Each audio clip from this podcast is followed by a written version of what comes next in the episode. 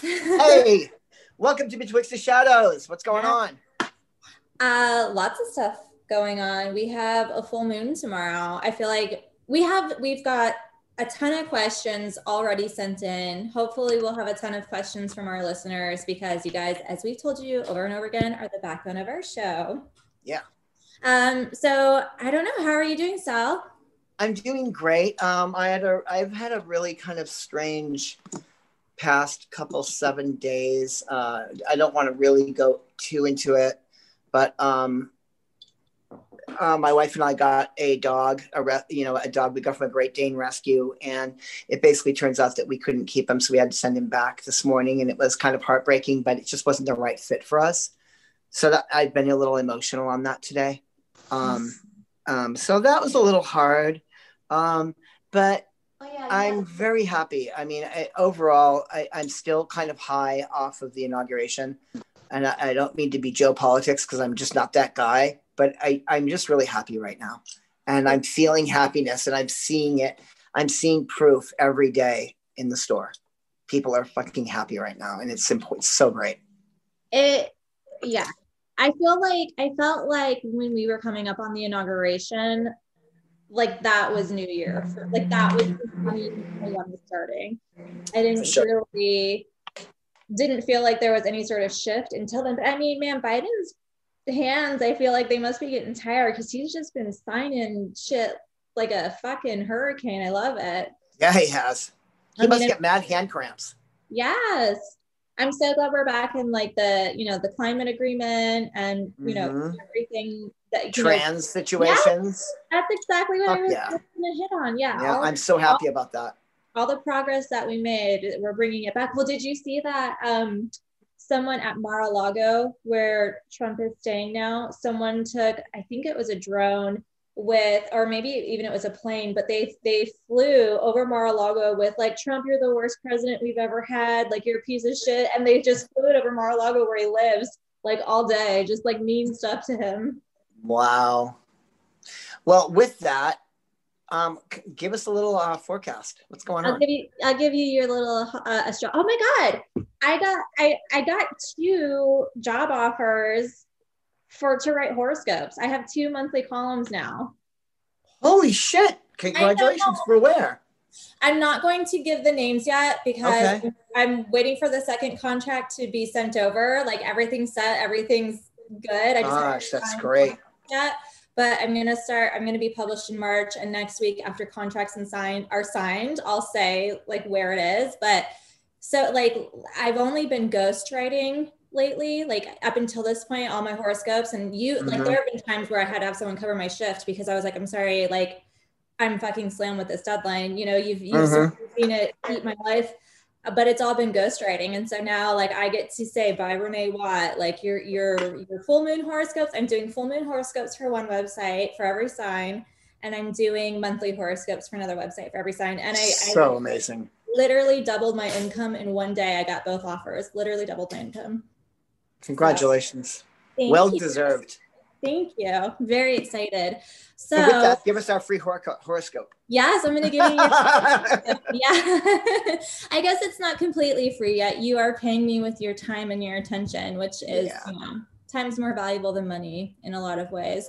So tomorrow we do have a full moon. It's you know happening.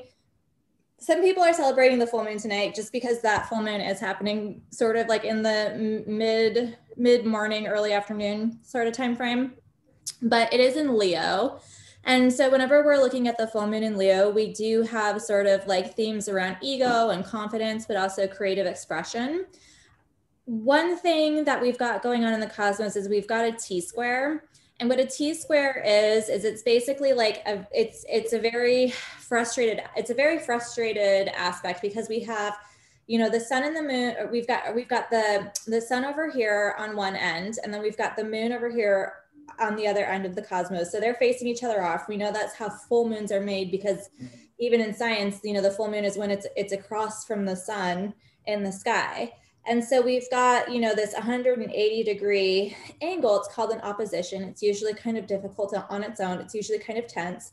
Then at 90 degrees here, we've got Mars and Uranus hanging out. And it's called the T square because we've got Mars and Uranus is forming a square to the sun and Mars and Uranus is forming a square to the moon. So the you know the sun and the moon are having their own sort of little kind of tension or conflict. And then we've got mars and uranus that are adding like they're just sort of like shit talking more you know? And so there's a lot of frustration in the sky. There aren't great aspects for this moon. It can be kind of dramatic. Now because we have mars squaring off during this full moon you know there may be you know, Mars is a planet of aggression. And when it's not making, you know, Mars at its best is passion and sex and drive. And like, I'm going to fucking do this thing because I feel really passionate about it. At its worst, it's like, I'm going to fuck you up because I can't handle my aggression. And I'm like super aggro. So Mars is a little bit irritated right now. And it's, you know, paired up with Uranus in the sky. So we might see people just sort of like kind of ha- like moodiness, basically. Like flipping on a dime with their emotions. Full moons tend to make people a little bit emotional anyway. So we've got Mars and Uranus that's just sort of adding this aggressive and this unpredictable aspect to it. Um, this full moon is at nine degrees, and we also have a conjunction between the sun and Jupiter. So, when we're looking at a conjunction between the sun and Jupiter, a conjunction is when those planets are right next to each other. And the sun, again, is our egos and it's sort of like our vitality and our identities. And Jupiter makes things bigger, it makes them expand. So, you know, this conjunction on its own, it's really good because it's sort of like we're, you know, we're excited to put um, our work out there. We're, we're feeling good about ourselves. We're feeling optimistic about ourselves. But on another hand, this could create inflated egos. And there could be sort of like people running around with inflated egos, pissing off other people. So it's just sort of like a high tension sort of full moon. On top of that, we have, you know, we have Venus has lined up with Pluto. And Venus is, you know, in a lot of ways the planet of love and relationships. And Pluto is sort of like the destroyer. Pluto wants everything to die so it could be reborn. So when we're looking at a Venus Pluto conjunction, we're looking at either your relationship becomes renewed, you have some sort of difficulty or obstacle in your relationship and you move past it and now you're stronger and you have a better understanding. And worst case scenario, I, I'm calling this a breakup, a breakup full moon because egos are inflated, aggression is sort of, you know, on the table and then we've got Pluto and Venus lined up that's sort of wanting us to, it's sort of wanting to kill off some of some of the romantic stuff that's happening right now. So so uh, let me interject. Uh, so how is this going to attack the political system that's going on that's all new right now?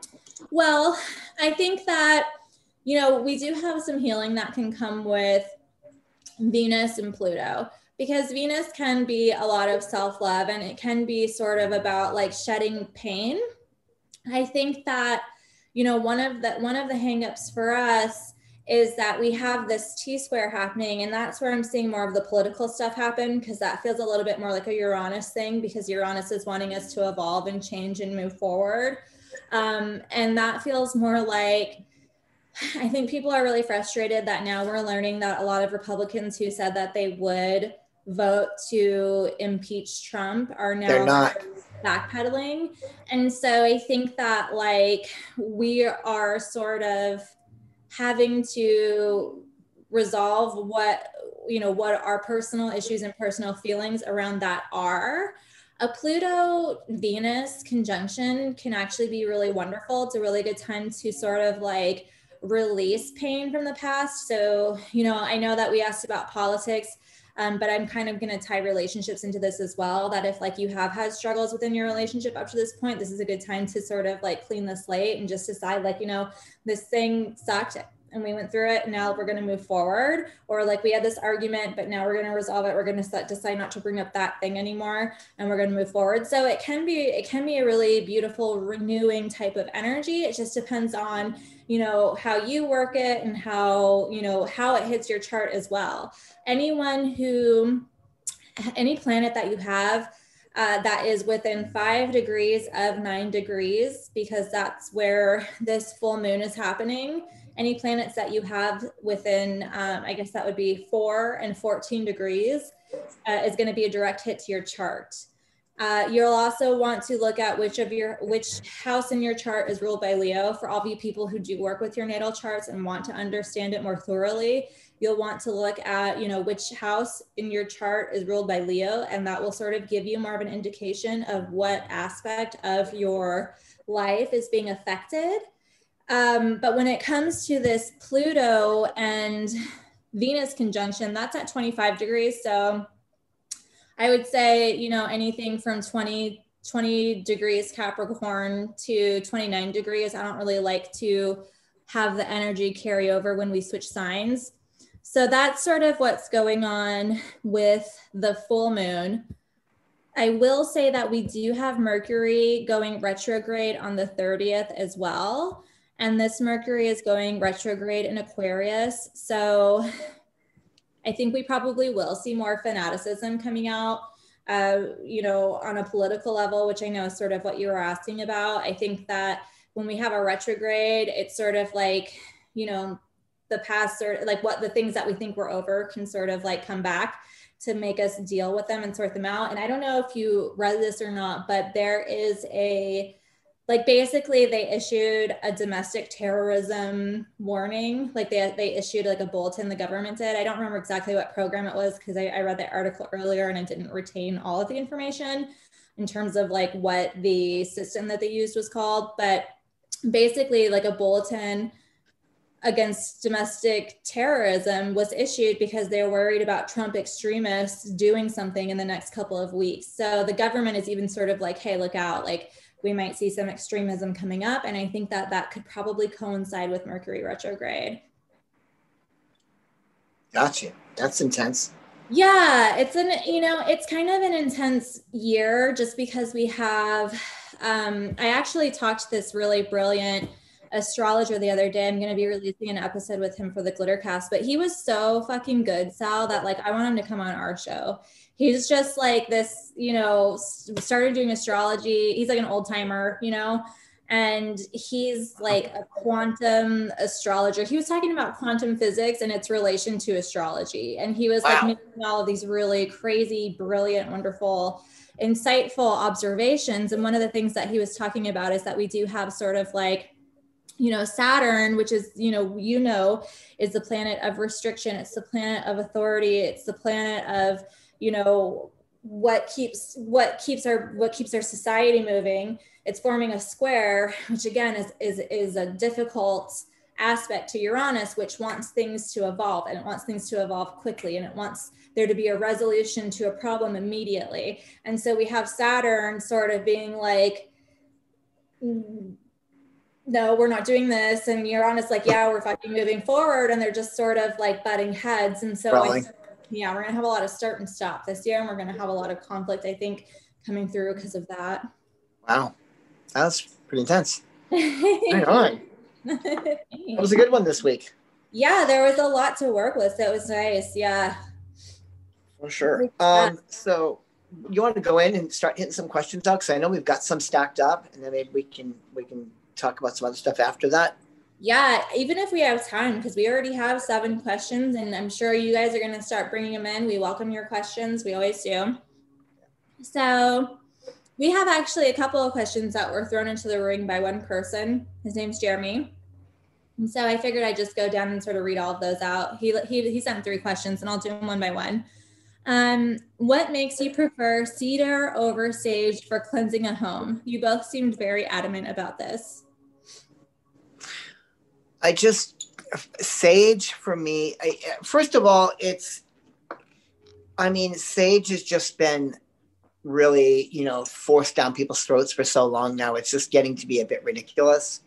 Um, I think sage itself is a wonderful herb. I mean, I use it in some Hecate blends um, that I make, but you know, it's also absolutely just balls to the wall bleach out work. You know, it, when you when you break out sage, it's just absolute. I think cedar cedar has more of a calmative effect, almost like the Palo Santo does, and and the aromaticness of the of the cedar even makes it lighter to deal with. And uh, I, I just think it's just a, a little bit more easier on the magical palette where sage is just absolutely aggressive and martial. Mm-hmm. You know, and I think it's a time or place thing with sage. Yeah, yeah. I mean, I definitely usually, you know, if I was going to advise someone, I would say only use sage if you very first, you know, move into a place or if there's yeah. a really bad breakup and you don't even want the good memories of that relationship to, to yeah. linger. I I will I will sage my house maybe every year or two just because that makes sense. I kind of like I kind of like starting with a clean slate and maybe it's because I'm a Scorpio. Um, and I kind of every once in a while I just want that entire destruction and I want mm-hmm. that completely, you know, fresh palette to work with. But if I'm just, you know, or if I'm like cleansing a new magical object, I'll use sage and just sort of like spot clean. You know, I won't go through the whole house, but yeah. Um, you know, if there's someone that I've had in my house that spends a lot of time in my house that I just don't want in my energy anymore at all, um, you know, I, I, I staged my house earlier in the summer because there was, you know, there was someone I just wanted completely out of the house and mm-hmm. not romantic, but um, someone I just wanted completely, I want their energy out of the house. And I'll do that if there's yeah. someone I just don't want any memories of that person, I just sage it. Um, so it just depends on, I think it just depends on personal taste at that point. But I agree with you, Sal, that usually I'll use cedar or juniper if I don't want to go with sage because it's smoother. Yeah, it's just a smoother environment and it's just nicer to me.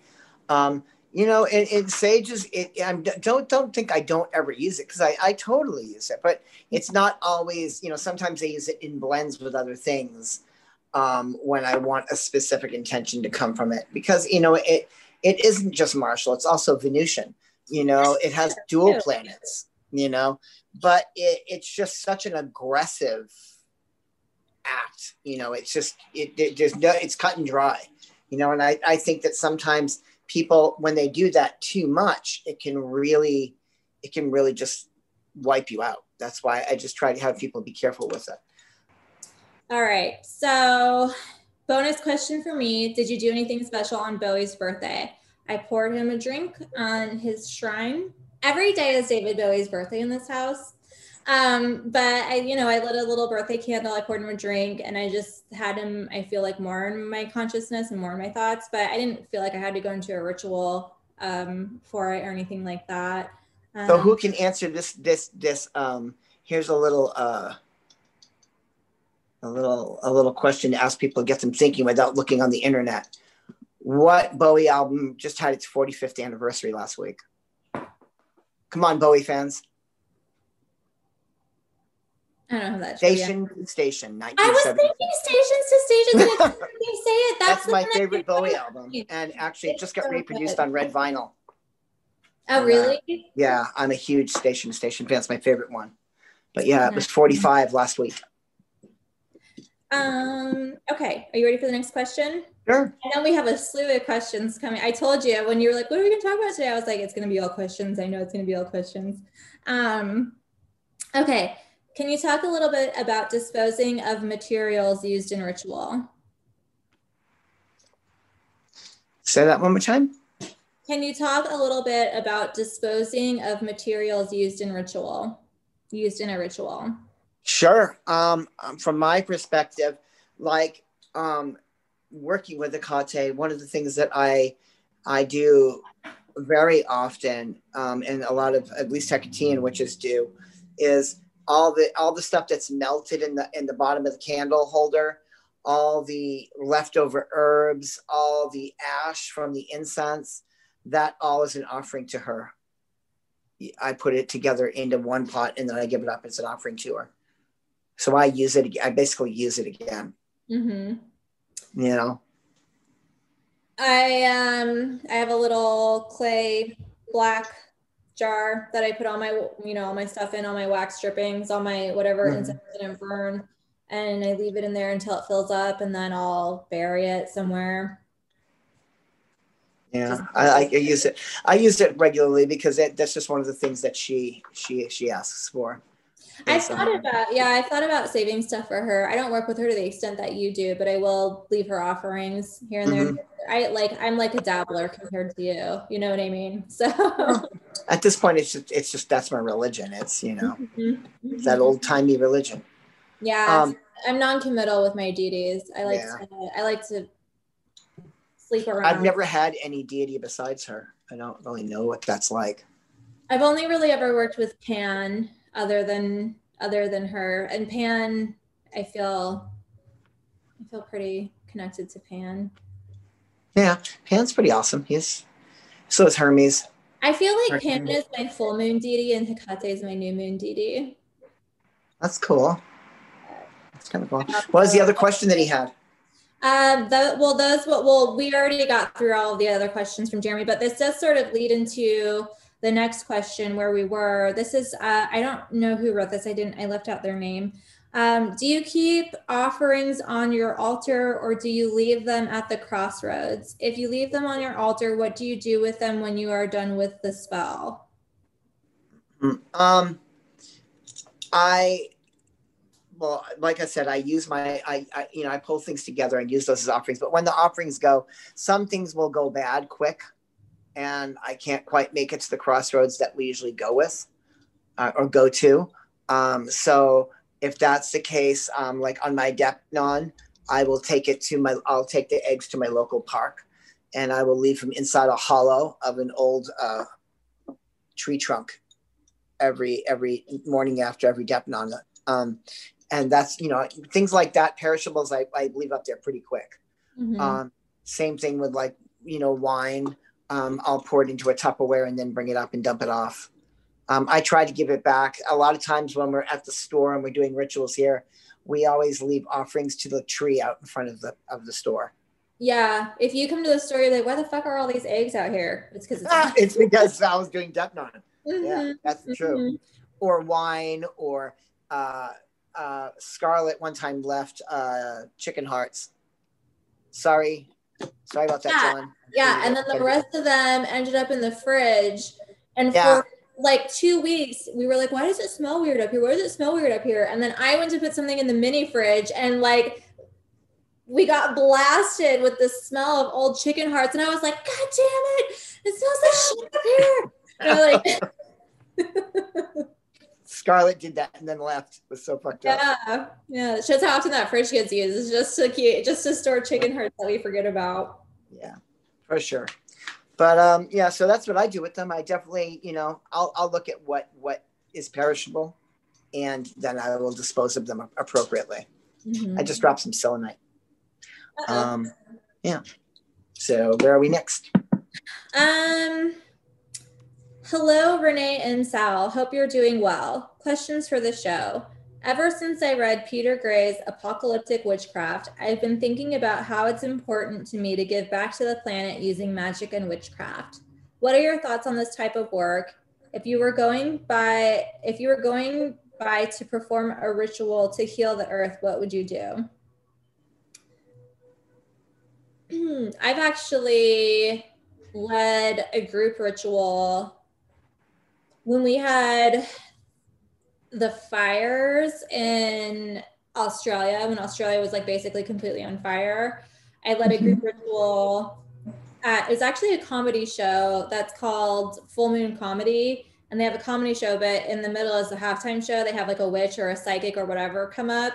And so they asked me to be like the halftime show thing. And so because we had all of these fires going on in Australia. And I and you know, I say I, I, did a group ritual. I use that term loosely because I had 10 minutes and it was people who weren't expecting to do witchcraft. You know what I mean? So it's sort of like give or take what you want within the situation. It is what it was. But I took um I took some water and I took some cinnamon. And I basically, you know, the cinnamon was supposed to be a representation of um, the fire and then the water was supposed to be sort of like a, a representation of like our emotions. And so i had basically everyone channel their emotions channel their sorrow into the water and sort of visualize rain coming over to the fire. And then to siphon the energy of the fire i had everyone sort of take a pinch of the cinnamon and sprinkle it over their heads and sort of imagine them taking a piece of the energy that the fire is generating for their own will, for their own sort of like creative spark or what, you know, whatever the, the fire meant to them. I, I kind of gave them a list of like, you know, you can use it for your creativity, your passion, your drive. Like these are these are the you know what fire creates in us this is what it represents and so i mm-hmm. basically had us do a meditation where everyone tried to take away energy from the fire and give their sorrow and pain to energize rain clouds to bring rain to australia and then um, I took the water that everyone sort of directed their sadness to, and I uh, lit a candle that was supposed to be a representation of the situation of the fires. And I put that water in a bowl and I put the candle in the middle of the bowl so that when it burnt out, it was the water that extinguished the flame and didn't burn down all the way. So that's an example that I can give where I've sort of tried to use magic cool. to, to give back to the earth. Wow, that's a that's a really good. That, I mean, that that is a way much more thorough answer than I would give um, for sure. And that was beautiful. That was that's really good witchcraft. Yeah. Um, for me, um, I think trying to do um, stuff that is, you know, healing back the earth, um, and you know, bringing back that which has been depleted. Um, I've done in the past things with like with with with my other covens and and back in my earlier days um, where we plant stuff. We'd actually we'd actually go to places where we do a tree line and plant things in and just trying to harvest the goodness. Um, you know, I remember doing a lot of work like that up in Witch's Wood, which is up in um, up here in uh, like going up the 101. Um, it's where the old Ren Fair site is. Uh, it's called Paramount Ranch where they used to film this show called Dr. Quinn Medicine Woman back in the day. And so, anyways, that's where they film. That place is where our old my old coven members used to meet. And so we would we would do like a mile walk of silence to the hill that we would do our work on. And when we do that, we would literally, you know, our high priest of, of that group was very druid based in a modern sense of the word. And uh, we just, you know, invoked silence and just harmony to try to bring um, just to try to bring health back to the earth as we walked it. So that that's kind of the way we did it you know and of course and on the on the certain holidays like the beltane you know when I, I remember i mean this is going back some years but we would create a shillinigig which is basically a hole in the earth which is basically the womb of the earth and we would erect the uh, maypole in the shillinigig and what we'd do is we'd fill it with corn uh, to symbolically impregnate the earth to, br- to bring fertility cool. back to the world. Yeah. That is cool. That is cool. So that's definitely what I did. Huh? I also think that it's just important to be mindful yeah. of how, you know how you yeah. live your life. You know, if you have a dog, get biodegradable shit bags. You know what I mean? Like little things like that that can sort of lower your waste. You know, if do you drink LaCroix all the time? Get a soda stream don't be going through cans and cans and cans and cans and cans. So I think there's like, you know, there's magic you can use, but there's also, you know, trying to bring a little bit of mindfulness into what you mindfulness. See, uh, like the other day, I mean, like this is a typical, like when I think of like mindfulness that I don't even think about, um, um, is uh, and this sounds really lame and simple, but the other day I was walking up my pathway to the house and there was a bee that was really slow and walking and it wasn't flying and I picked it up and put it on a flower. Yeah. I mean, I know it sounds lame, but oh, they're endangered. you know, you know, I did it because it just he he needed help. You know what I mean? Yeah. So those are the kind of things. You know, it's ritual every it's things every day that we need to do. Yeah. And I think that could be a focus. Good yeah. question though. Yeah, that's a great question. You know, you could also you could also donate a specific amount of money to an environmental cause and use it as your offering. We know we've talked about that before, offerings and sacrifices. That's like sacrifices. Yeah, mm-hmm. for sure. Yeah. I think That's charitable great. offerings are some of the best offerings you can do because it's just like, oh yeah, like that's um, this, is the, this is the last question we had that was pre-sent. How important is it to charge your crystals under the full moon? That's all you. I mean, I think it depends on what your relationship to the crystal is. I like to I like to charge mine under the full moon. I don't necessarily do my personal crystals every full moon. I'm always charging the crystals that I use in my uh, products online because it's part of you know it's part of what you're buying is I, I charge my crystals and I bless them and I and I you know put good stuff into them but I think it just depends on your relationship to your crystals. I do think that, like, you know, if I feel like a crystal isn't working for me the same way that it normally is, I try to charge it just to give it, it's like, I feel like it's feeding it. But again, I think it just depends on your own personal relationship. I, a lot of times will just open my window, like open my shades. My shades are pretty much always open anyway, though, just because I like the sun and the moon. In your bedroom? In my office. Oh. Yeah. totally like, kidding. Uh, no, in my office. It's kind of like my room. It's my sacred. It's my space, you know. Um, but I always have the blinds open just because I like I like that my office and the place where I do magic is getting sunlight and getting moonlight every day. So if you don't, you know, don't necessarily have the ability to leave your crystals out, I think it's okay to put them on a windowsill as well. But again, if you don't think that you want to charge your crystals and you don't feel like it's necessary to you, then don't. It just I depends. charge any of my working stones. I have a really large bowl mm-hmm. and I have an effigy of Hecate and she sits in the center of it and I fill it with that and she charges them for me. Nice. Yeah. Some That's just how I do it. Some people mm-hmm. just get selenite bowls as well, which selenite is sort of supposed to be like, I mean, selenite's supposed to be like kind of like the moon in a crystal. So some people just keep their stones in a selenite bowl and they let it be cleansed and charged that way just by keeping them in there. Which is kind of funny because in some ways selenite is the antithesis of the moon because the moon represents the represents the element of water and selenite you can't put in water because it will dissipate. That is kind of funny. That is kind, kind of weird, right? Yeah. Mm-hmm. Um, but yeah, I definitely just put them around my around the, the Hecate statue. Um, what are the next ones? We're going live now. We're going to the live questions. All right. Like we have a pretty good amount. Um, we have a question. Can you discuss major aspects in a natal chart? That's yeah. all you. step back on this. So there's like, do I have a chart? Hold on. I must have a chart somewhere around here. Hold on. Let me grab one. Okay. Meanwhile, I'll give you some entertainment. Da, da, da, da, da, da, da. Oh, by the way, I'm sorry, guys, because I was in such a weird mood. I didn't shave today. I'm, I'm, I'm in guy mode. That's okay. I don't think anyone. I feel really weird that I'm kind of like grubby looking, but my hair is all flat and not bouncy, and I'm kind of facial haired. So sorry. They're here for the knowledge. Yeah.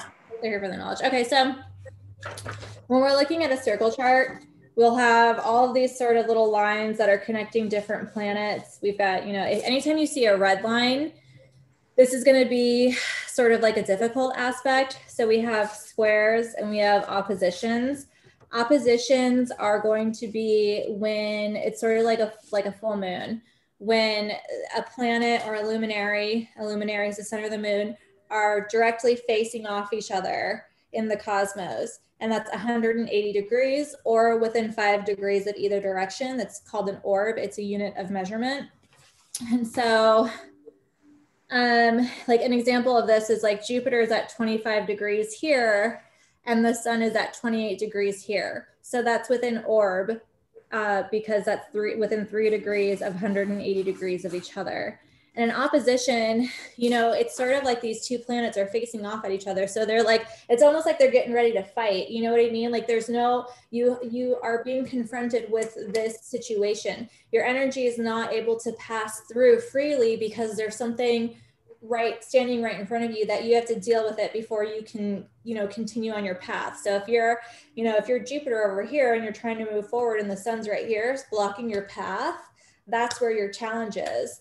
Um, and so when we have you know when we have sort of like the sun and jupiter here in opposition to each other that could be this person has issues with an inflated ego or this person is pessimistic because the sun a lot of the times rules the ego and jupiter makes things bigger. And since they're you know they're not working together they're working against each other they sort of create this little bit of an explosion when they meet up.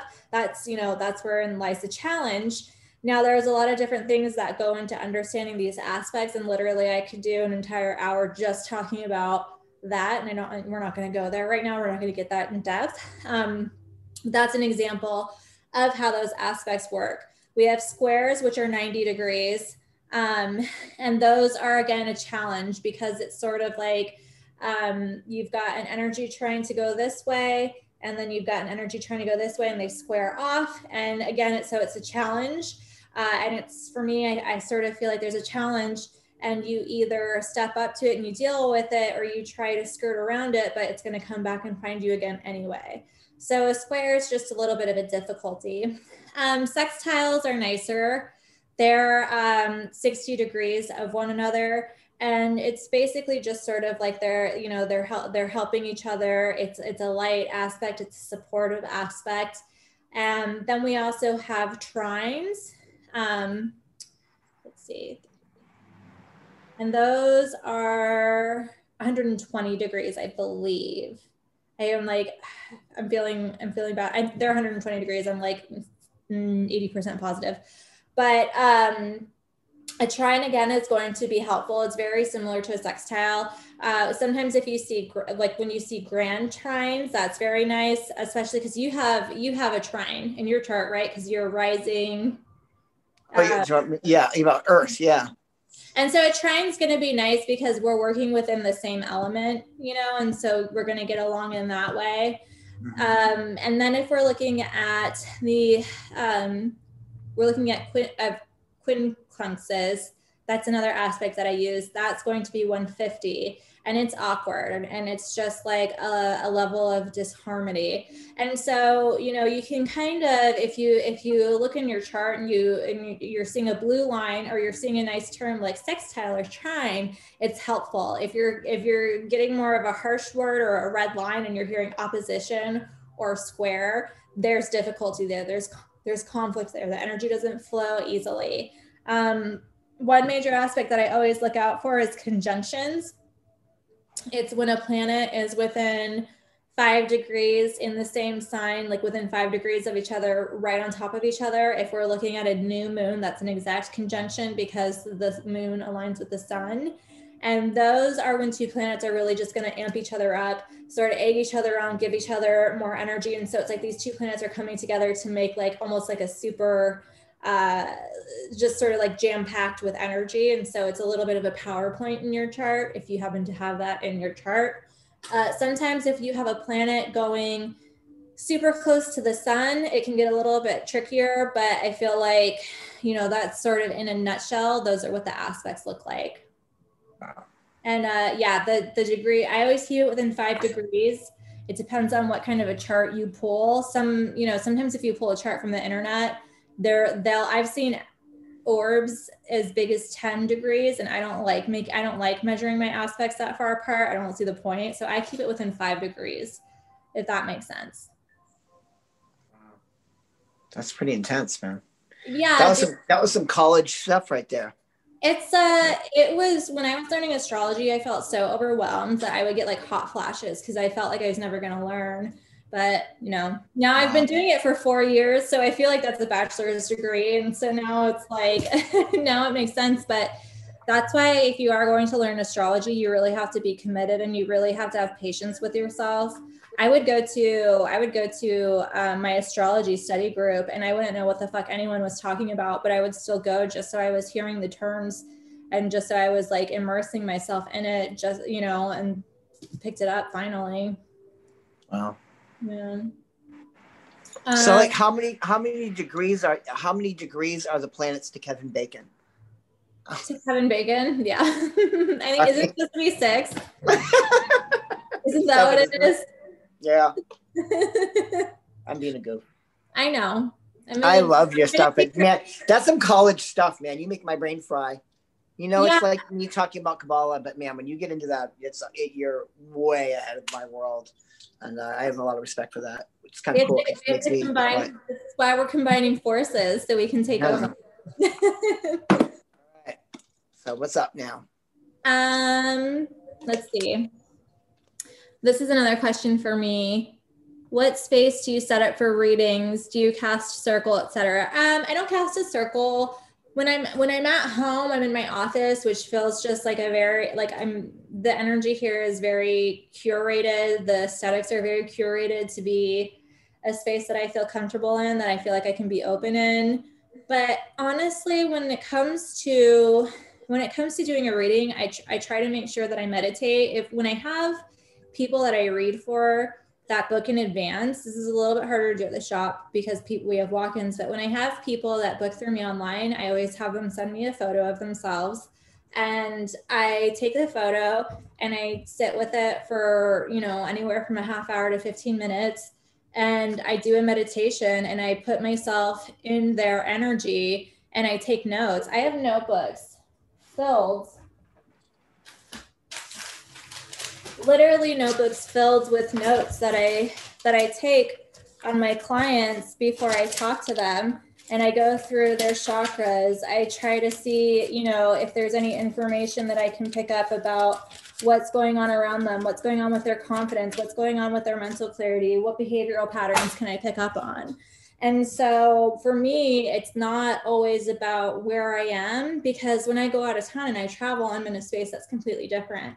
So it's more about taking those, you know, that time before I read someone to uh, to just meditate and channel their energy.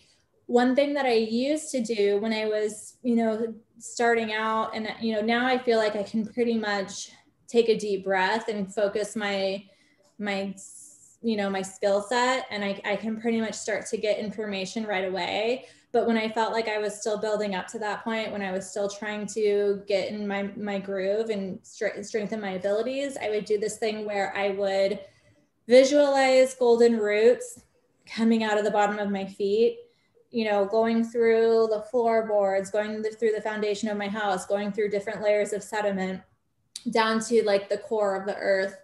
And then i would visualize sort of like a tree coming up and and that would be more of a silver energy going into going into the cosmos. And i would build this tree around me in my mind's eye and i would build almost like an office made out of a tree. And then i would you know in my mind's eye open the door and invite the energy of the person that i was going to read in.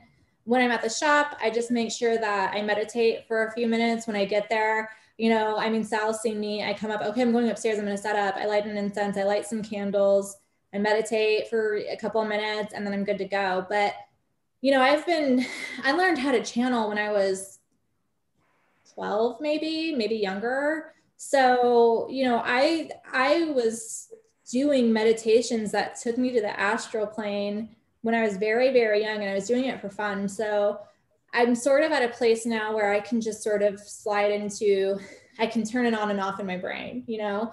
And I think that it's more about the meditation that you do than casting a circle or setting space. I think that just knowing your energy and knowing other people's energy and knowing how to decipher the two is going to be the thing that takes you there. And that comes with meditation, daily meditation. Um, okay. They're like all questions for me right now. I'm so sorry, Sal. I don't care. I'm good with it. Okay.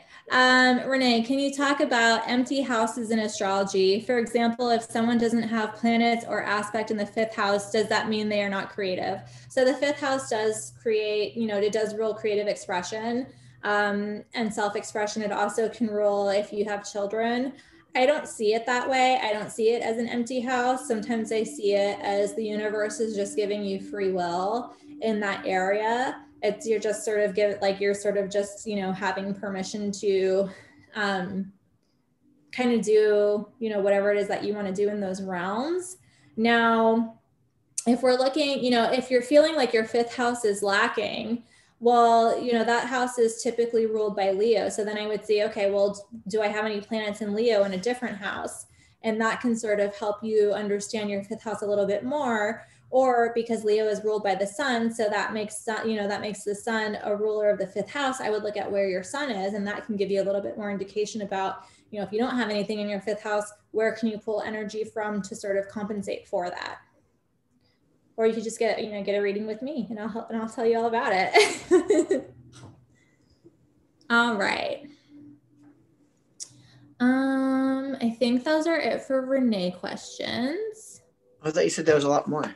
No, I said there was there was another. I was like, sorry.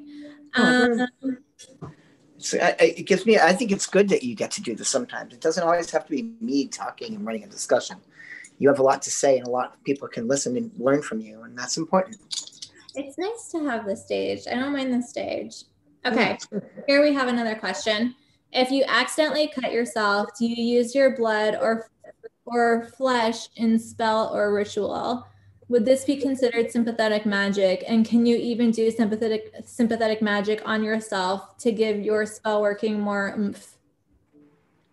100% you could but i'm not gonna every time i cut myself i'm too paranoid about going oh my god oh my god this fucking hurts. Oh my god jesus god uh, uh, uh, uh freaking out. I don't want to look because it's bleeding. So no i'm not gonna do ritual then.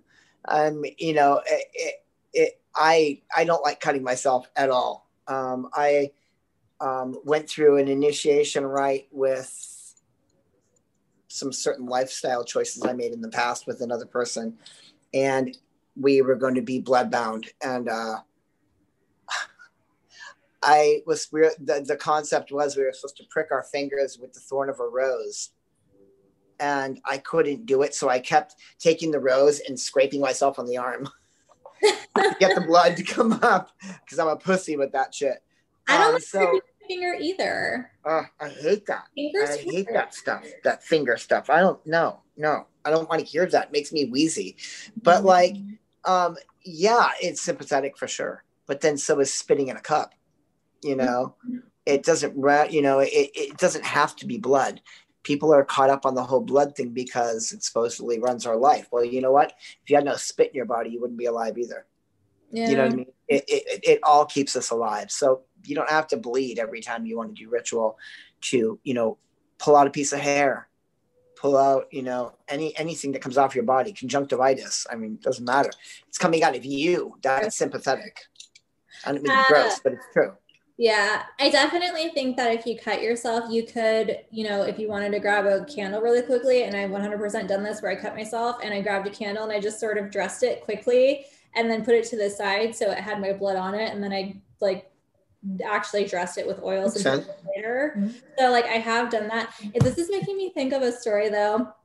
When we were at the old shop and you made a shit ton of dragon's blood, I came into the shop and Sal had made this huge thing of dragon's blood and it was all over his hands and he was really quiet and he was like, Hey, hey, come here. I think I cut myself. And I was like, what?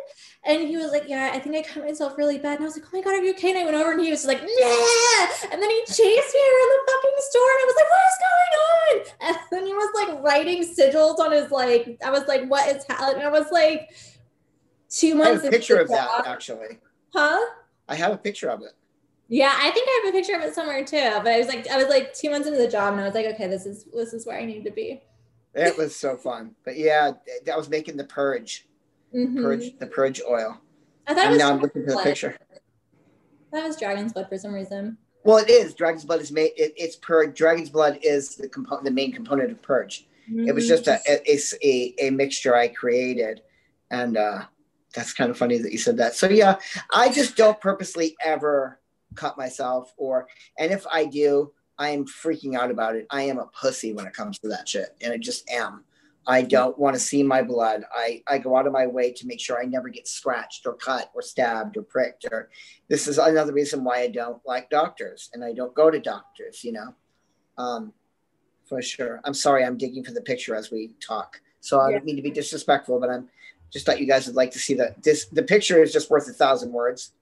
It's um, good. Um, let me see. I'm almost there. Okay, we have an. I'll do another question while you're doing that. What does your tattoo say on your arm, Renee? It says, "In the land of gods and monsters, I was an angel." Mm-hmm. The next quote, the next verse is looking to get fucked hard. People always go, "Aw," and the next verse is looking to get fucked hard. So. Wow. ouch. Well, not ouch in a good way. Yeah. That's funny. Um, what is the next? Do you have another question? Um, as someone still in the beginning, this is from Seeker. We love Seeker.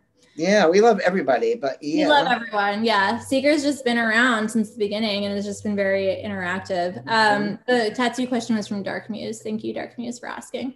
Okay, Seeker wants to know as someone still in the beginning stages of learning and practicing magic, how does one decide whether to join a lodge slash coven, or stay a, sol- a solo practitioner. Word that one more time for me. I'm sorry, I know it was mouthy, but I want to hear it one more time. That's okay. As someone still in the beginning stages of learning and practicing magic, how does one decide whether to join a lodge slash coven or stay a, a solo practitioner? Um, there is no rush to join a coven. Um, it's a very serious commitment. And I think it's something that you really um, need to think about. Um, if you're clear of mind and you, you know that's that's your result and that's what you want, then yeah, step up to it. You know, but step up to a reputable um, lodge like like like an OTO lodge or a, a, Golden Dawn lodge if you like that system that they work in. Um, but you know, especially covens. You know, covens are are it, it doesn't come easy, and any reputable coven's not just gonna let you walk in their front door. Um, my you know my coven was handpicked and built with a specific mindset, with specific um, um, uh, what do they call them? Your what do they call when you? Oh, Grace, help me! I know you can hear me. What do they call it when you when it talks about what the coven stands for? Manifesto. So you, we built our manifesto, and within the coven, you know, we're built. We we built an elder group, and within that elder group, we had a high. We have a high priestess. So you have to really, if you're walking into that, they have to accept you. So it's not gonna be that easy. So what I would say to you to start read the fuck out of every book that you can get your hands on and let it be a book with some serious background in it not some buttercup like velvet book that says i'm a natural witch or something like that if you really want to understand coven life and work in that realm pick up something like the witch's bible by janet stewart farrar and understand what it means to be in a coven. And take your time because eventually when you get in there it you have to understand that when once you enter a coven it's not just a bunch of friends doing work. There's hierarchies. Yeah. There's um, times when people be need to be um, um, maybe have authority put on them by their high priestess there it's, it's not always an easy thing and you have to understand that that if you join a coven, you have to be really, really okay with the concept of somebody being an authority above you. Because any good coven has that. Yeah. You know, that's what comes. And this is where some people want to stay solitary. There's nothing wrong with solitary witchcraft, but I'll tell and but I can tell you this being from both sides. Being a solitary witch is great, but being in a coven is amazing it's so amazing because when you really experience the hierarchical structure and watching people come in and be birthed and baptized in the craft, it's moving and it changes your entire life. So that's where I am with it. Very nice. I've only ever been solitary, so I think you're probably the authority. Um, Renee, what are your favorite beginner books on astrology and tarot? Okay, so, Tarot, this is the only book I ever recommend. It's amazing. The person who wrote it is a fucking badass. Uh, Modern Tarot by Michelle Tea It totally, it's just the best tarot book that I think is in existence. And she even gives like little rituals for like each card and, you know, how to work with the energy of the card if you pull it. And for astrology, you know, this is this is the first astrology book I ever picked up, and it was okay. Um, but it's upside down. Oh, it was okay. I really I don't have my copy up here, but what I what I tell my students to get um, and a lot of my a lot of my students are interested in astrology for magical uses uh, because one of the things that I teach my oh hold on Voodoo found a crystal. I don't want her to eat it. Come here. Um Voodoo's got a crystal in your buddy. Happy to see me. She no, was like she was like pawing at it and I could just tell she was gonna swallow it any second um, she's getting big she is getting big um, I always tell my, my students to get the astrology Bible and then to get the Encyclopedia of Magical Herbs. because it'll give you a planetary reference for each herb. We've talked about it so many different times on this. Yeah, that's my favorite book. Yeah. So, you know, for me, astrology, you know, the astrology Bible, because I think it's good to have a really easy, quick reference book to use. But it's really hard to learn astrology without some sort of teacher or mentor. It's really hard. So I think that, you know, you might want to just consider signing up for some classes. I do teach astrology through the Haunted Diary Paranormal School. If that's something you want to look up, if you want to reach out to me with questions about it. My first season of Witch Doctorate was I started Witch Doctorate. My um, my other pod, one of my other podcasts, I started it because I wanted to focus on a different sort of witchy subject. And so my first season is about astrology. I wanted to do a new subject every season. And my first season about is about astrology. So if you listen to the first season of Witch Doctorate, I go through it's basically my journey learning astrology. So I go through astrology at a very beginner level. So that might be a good uh, tool for you to use as well. But classes, it's just really hard to avoid classes if you really want to learn. You should never avoid classes because that's what's really going to teach you true witchcraft mm-hmm. as well. I mean, you need foundation. Yeah. Don't don't don't be fooled by the word eclectic. Eclectic without foundation is sloppy. It's it you know it, it, to be truly eclectic, you have to have something to build off of. Mm-hmm. So, what is the other? Um, what is your favorite way to connect with a new tarot deck? I'm addicted to collecting new decks, but I feel like my new decks don't quite connect with me like they should. So, what I do is I usually will dress a purple candle just because it's affiliated with intuition, uh, with anyway, with the system that I use. Um, and so you can use a purple candle, or a lavender candle, or, you know, white, even if you'd like. I usually dress my candle with pine oil and maybe a little bit of lavender. And I will burn the candle with, you know, with the deck next to it.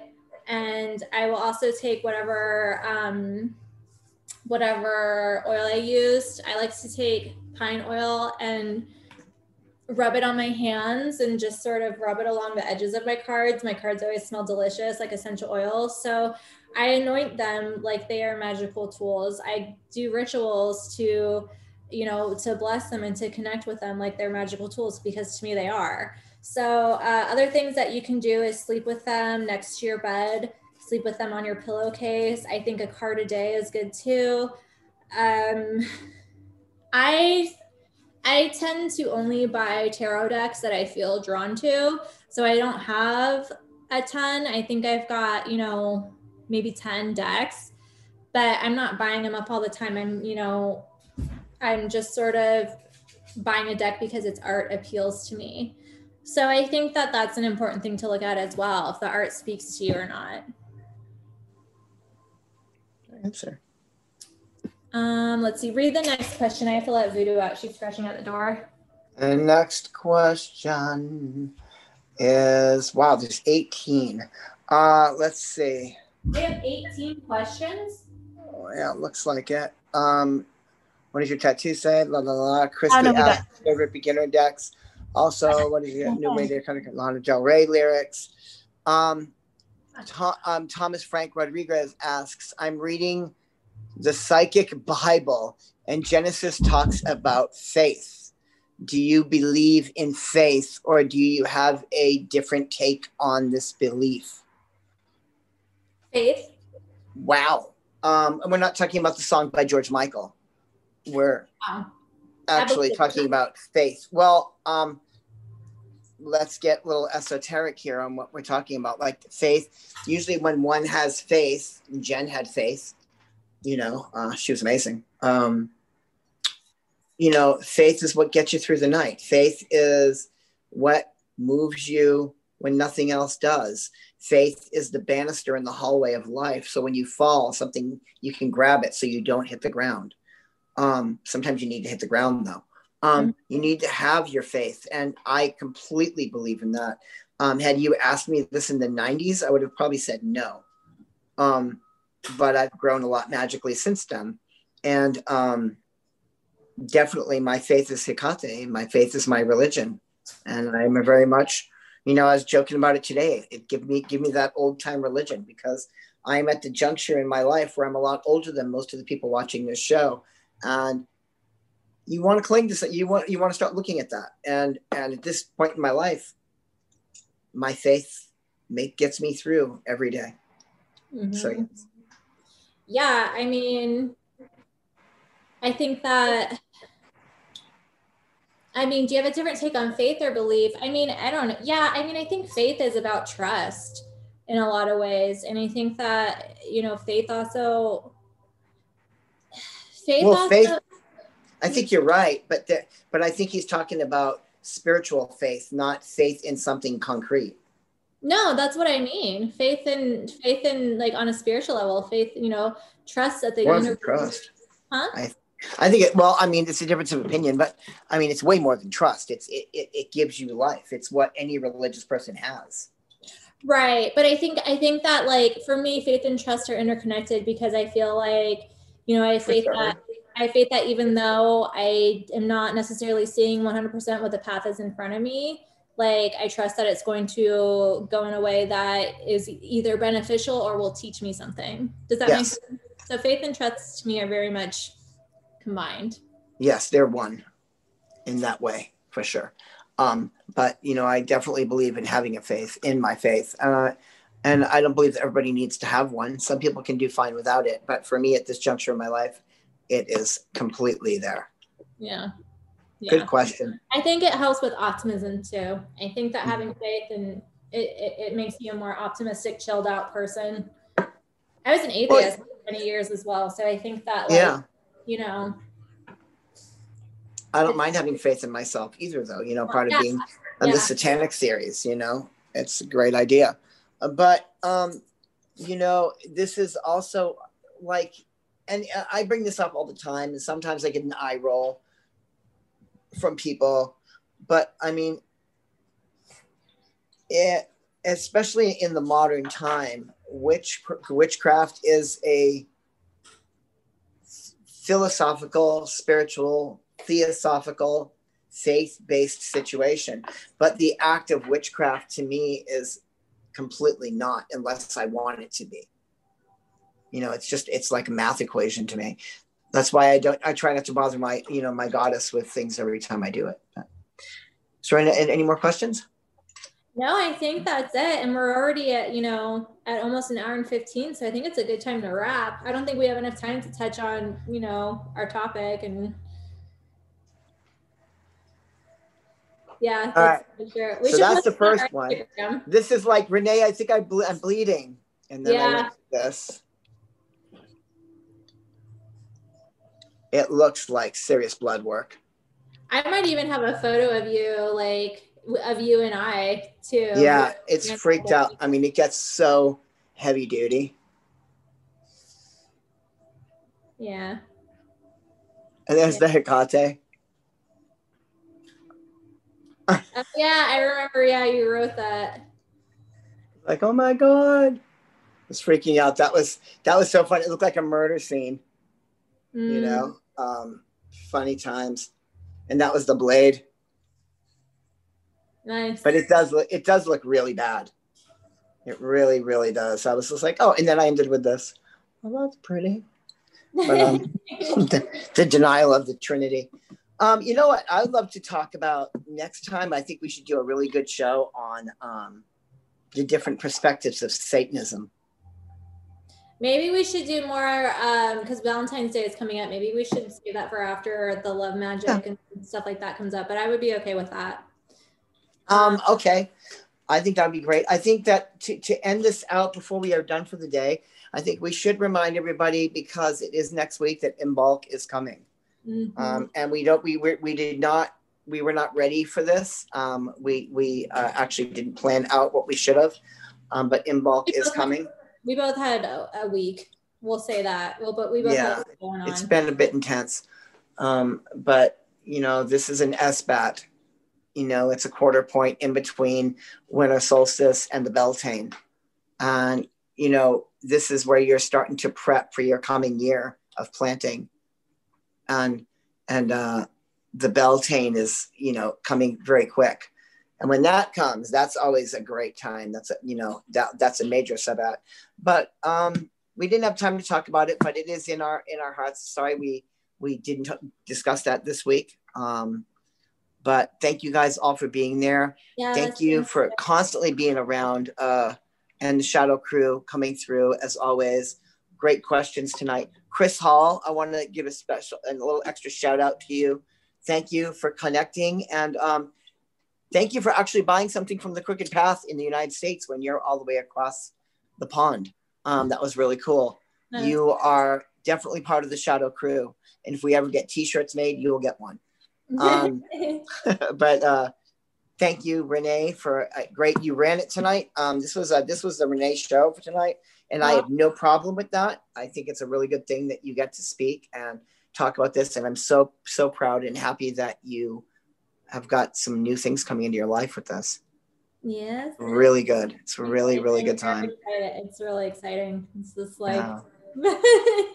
Uh, you can find us on Instagram at Betwixt the Shadows. If you listen on iTunes, please go ahead and um, uh, Scott said he loves me. I love you too. Um, you can uh, find us online, Instagram, Betwixt the Shadows. I'm at Rainbow Glitter Star. You're at Salvatore Modern Witch. Yeah, it's Salvatore underscore modern underscore witch. And um, it's just all spellcraft and witchcraft. So I'm putting up like actual spell work that I'm doing. I'm actually thinking about running a little poll because I'm going to do, um, I think maybe starting next week if everybody likes it and I get uh, more people signed on.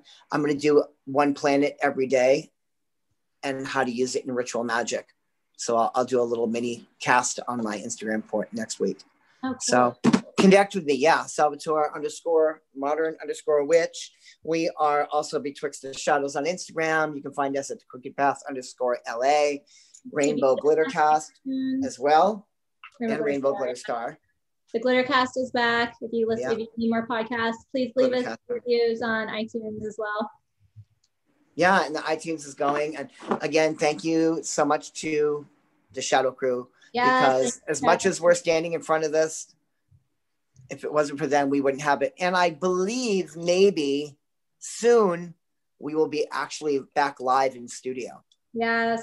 Yeah. Which will be a great thing. Yeah, um, some bands lifted in LA, so we're just checking in on everyone's comfort level, and hopefully yeah. we'll be able to safely, safely do production in person again. That's right. And I think we're going to expand our production facilities a little bit too. So that will be fun. But thank you guys so much. I am Sal. We got Renee.